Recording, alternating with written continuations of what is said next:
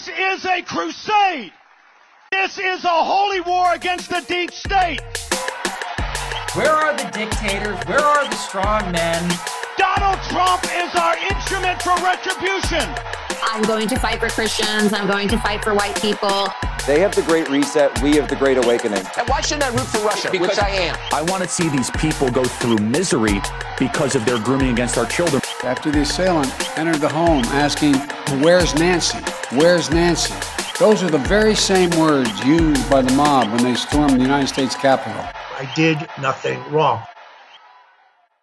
Welcome to a premium episode of the Did Nothing Wrong podcast, where we cut through the noise and help you make sense of the chaotic information space around us. I'm Griff Somke. And I'm Jay McKenzie.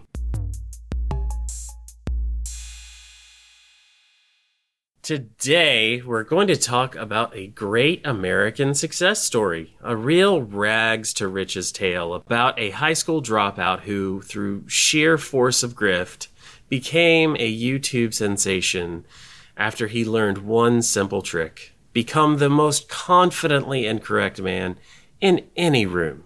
That's right, folks. We're here to talk about Pim Tool or Dim Fool or really, well, he'll play any part as long as you just pay attention to him. Please do not make this man of no discernible skills find a real job because we're honestly not sure he's ever even had one. So, strap on your beanies to hide your male pattern baldness and let's jump right into it. Hmm.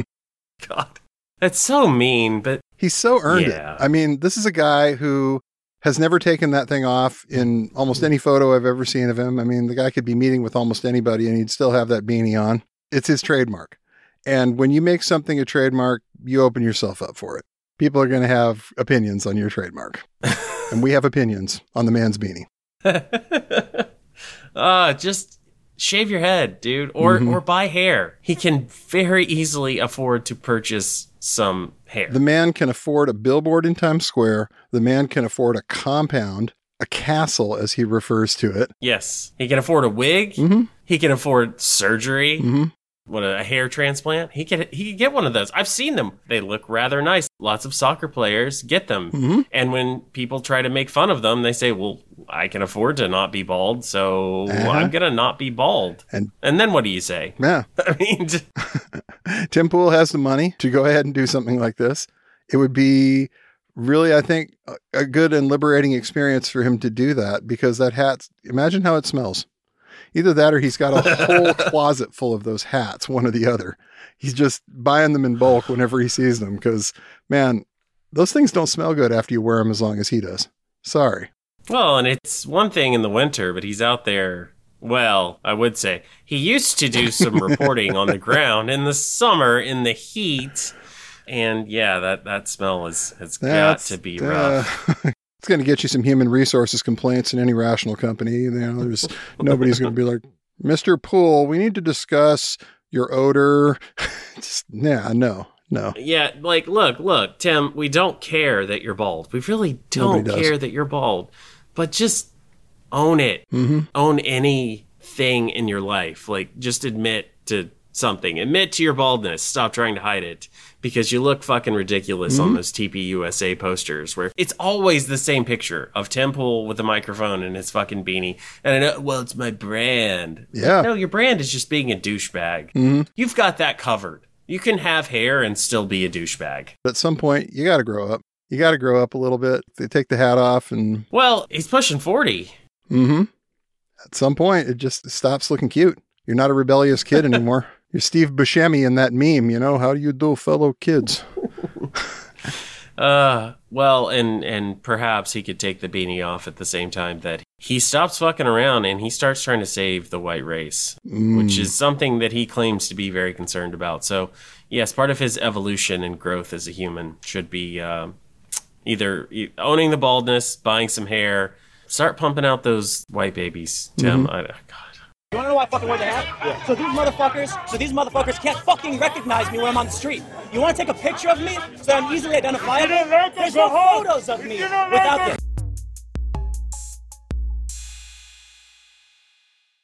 So, who is Tim Pool? well, you know, that seems to depend a lot on who you ask. And so maybe we should turn to our resident Tim Pool expert to learn more. Yes, let's turn it over to scholar Robert Silverman, professor emeritus of Poolean Griffnomics at the School of Hard Knocks. Uh, Dr. Silverman, what can you tell us about a young Dim Fool? Uh, kill me now. Um. Uh, uh, at what what point in Tim Pool's epic journey which should are we going to start with first? Where do you want to go? Ninth grade. Ninth grade. Okay, Yep, so here's let's- the here's the way Pool says it about Tim Pool's uh, end to his formal education. Uh, Tim Pool started out. He went to a private Catholic school up until the ninth grade, and for about I think it's half of one semester or after the first semester, he went to a public school in Chicago. And at that public school, things did not go well Hmm. to hear Pool tell it, the reason he dropped out is because he was smarter than all of his teachers. And also at the same time, he got straight F's in a progress report. Huh. So he decided at that point he had nothing more to learn from these people. Right. He's done for whatever reason. And he's never really delved into exactly what happened. Going from a parochial school to the public school system did not sit well with young Timothy. And hmm. he has consistently railed against public schooling ever since then. In fact, now these days, Tim Pool is a staunch homeschooling advocate. Huh. He brings on tons of guests who advocate for homeschooling. He says it himself. He, he is a fervent believer that the public school system has contracted the woke mind virus and is hell bent on indoctrinating the nation's youth. That in no way relates to the fact that he clearly could not hack it in the ninth grade of a public school. This is just his learned opinion. Because again, he Hmm. says in one interview, I forget where I got it from. It was either from, I think, British GQ or El País. It was some interview that he gave when he was at Occupy, and he says he had to leave public school because he was too smart for his teachers. And then, like four paragraphs later, he says, and he was getting straight F's. Take that for what you will. I, I guess he did, he just didn't sit with him, and and it's it's really funny to hear him talk about public schooling now because he he again when he says that the public schools are rife with indoctrination and turning everyone into little communists. He uh, he says it's not like indoctrination is a bad thing. We just want to indoctrinate them in American values, which, according to Pool, are personal responsibility, individualism, and patriotism. And sometimes he also says the free market. He wants basically everything to be Hillsdale, I guess. By the way, personal responsibility, I don't know how you would actually teach that in any school Mm-hmm. no matter what kind of you know libertarian wet dream of an education program you manage to gin up but pool has never been known for intellectual rigor and consistency so that's his take on public schooling. Anyway he drops out in the ninth grade. He works a series of jobs. I know he has said in various interviews that he worked retail in various places. By 18 i think he was working as this actually I did manage to confirm in my reporting. He worked at O'Hare Airport as a baggage handler for American Eagle Airlines, which is a subsidiary of American Airlines. Right. So he did have that job. How long did that one last? Uh, I don't know. He worked that one for a while. This is part of the period where Tim claims that he was homeless. I've spoken to a couple of people after uh, the first pool story I wrote came out who taught who who knew Tim in Chicago, and I don't know if they would call it homeless. He was just sort of bumming around. He was sleeping on people's couches. Apparently, the shifts at O'Hare were pretty grueling, and there were times where he would work a double and then, you know, crash out in his car and then go back to work. So, you know, it was a hard work schedule, which, yeah, you're working a job, a union job, though. And Pool did join the union. That Oh. was confirmed by American Eagle that he was a member in good standing with the baggage handlers union at one point. So, you know, Right. and of course, these days, Tim Pool does not like unions. It's the classic lefty position of saying Yeah, sure, unions are good, but just not at any of the jobs I've ever worked at or in any of the industries where unionizing is taking place and that I ever talk about. But he supports union. Yeah. Mm-hmm. Classically liberal opinion. Love me, love me, love me. I'm a liberal. Yeah. Yeah. So he does those three things. Around this time, and I'm not sure exactly when, possibly at some point between 2006 and 2008, which is when he's aged 20 to 22, Tim starts working for nonprofits. And here's the way Tim describes it Tim has described himself as the fundraising director for a nonprofit, the director of development for a, nonprofit.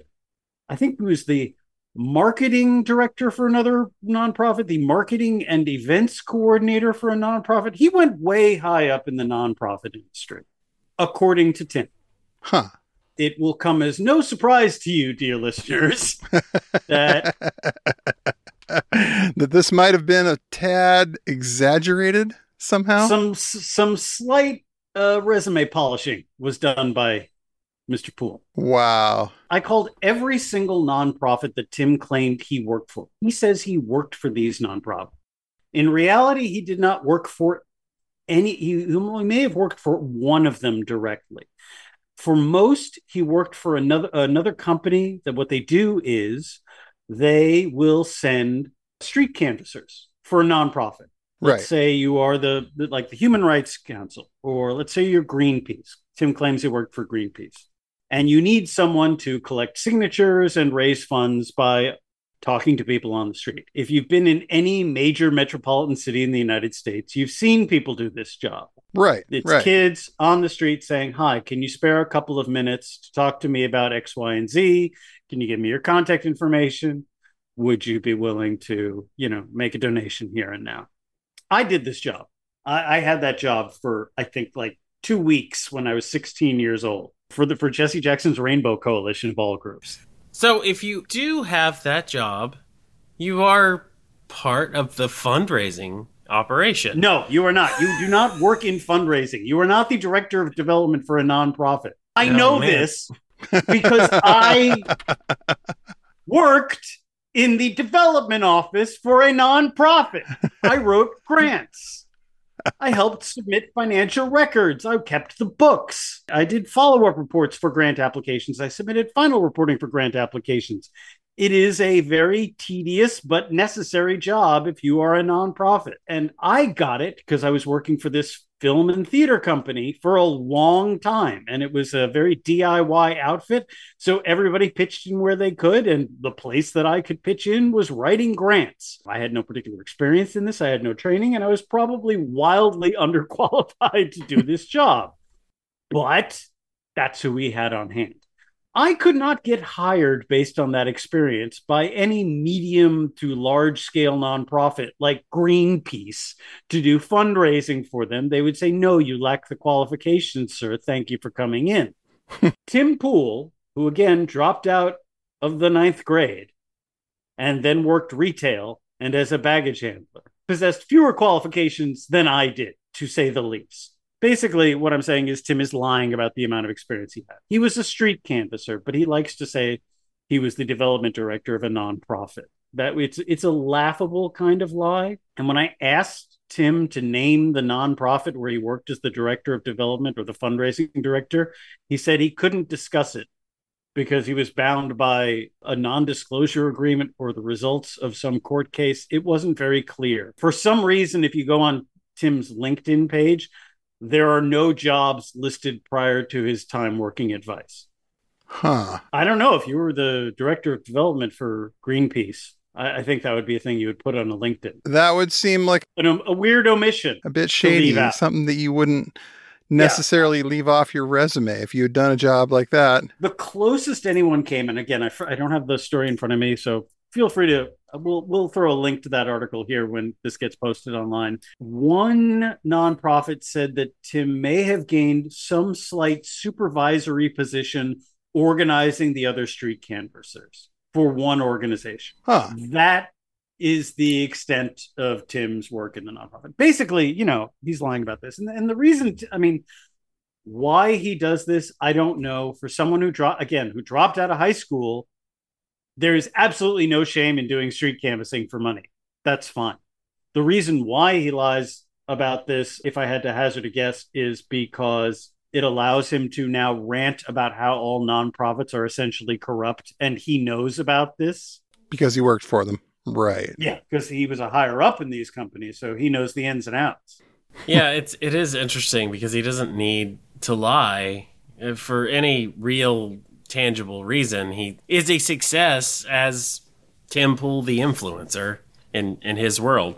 Non-profits, many of them are rife with corruption. You can just say that you can just talk about the degree of like there are num there are numerous yeah. nonprofits about there that for all of the good they intend to do for some reason 60% of the money they take in goes to administrative costs. And the IRS doesn't even come close to having the kind of enforcement arm that's required to say hey wait a minute all this money you're taking in some of it should maybe go towards the people you're trying to help. Yeah. The general guidelines are that no more than i think it's 20 or maybe 25% of any groups uh, you know the revenue or the, the the donations and the grants should go towards administrative costs but whoops these things get a little swept by the wayside understand and like i said the irs is wildly understaffed so they don't even have the manpower to begin to say like to a nonprofit that is paying themselves for all this you should stop that in fact uh, if I'll take a pause and recommend the HBO show Telemarketers is about exactly this. It's about groups that are fundraising on behalf of various fraternal orders of police and the PBA. And these telemarketers were pocketing 90% of the money that they were given while pretending like they were cops themselves in order to intimidate retirees and homebound people into handing over their social security checks. It is a remarkable scam. If you want to criticize the nonprofit industry in America, I'm on your side, man. You've got my back. But don't make things up. Sorry, I went on a rant. It's a good show. Watch it. hmm. It's just fascinating how so many of the times he does something like this, it seems to have like almost the opposite effect. Like, what good does it do to lie about it when people find out?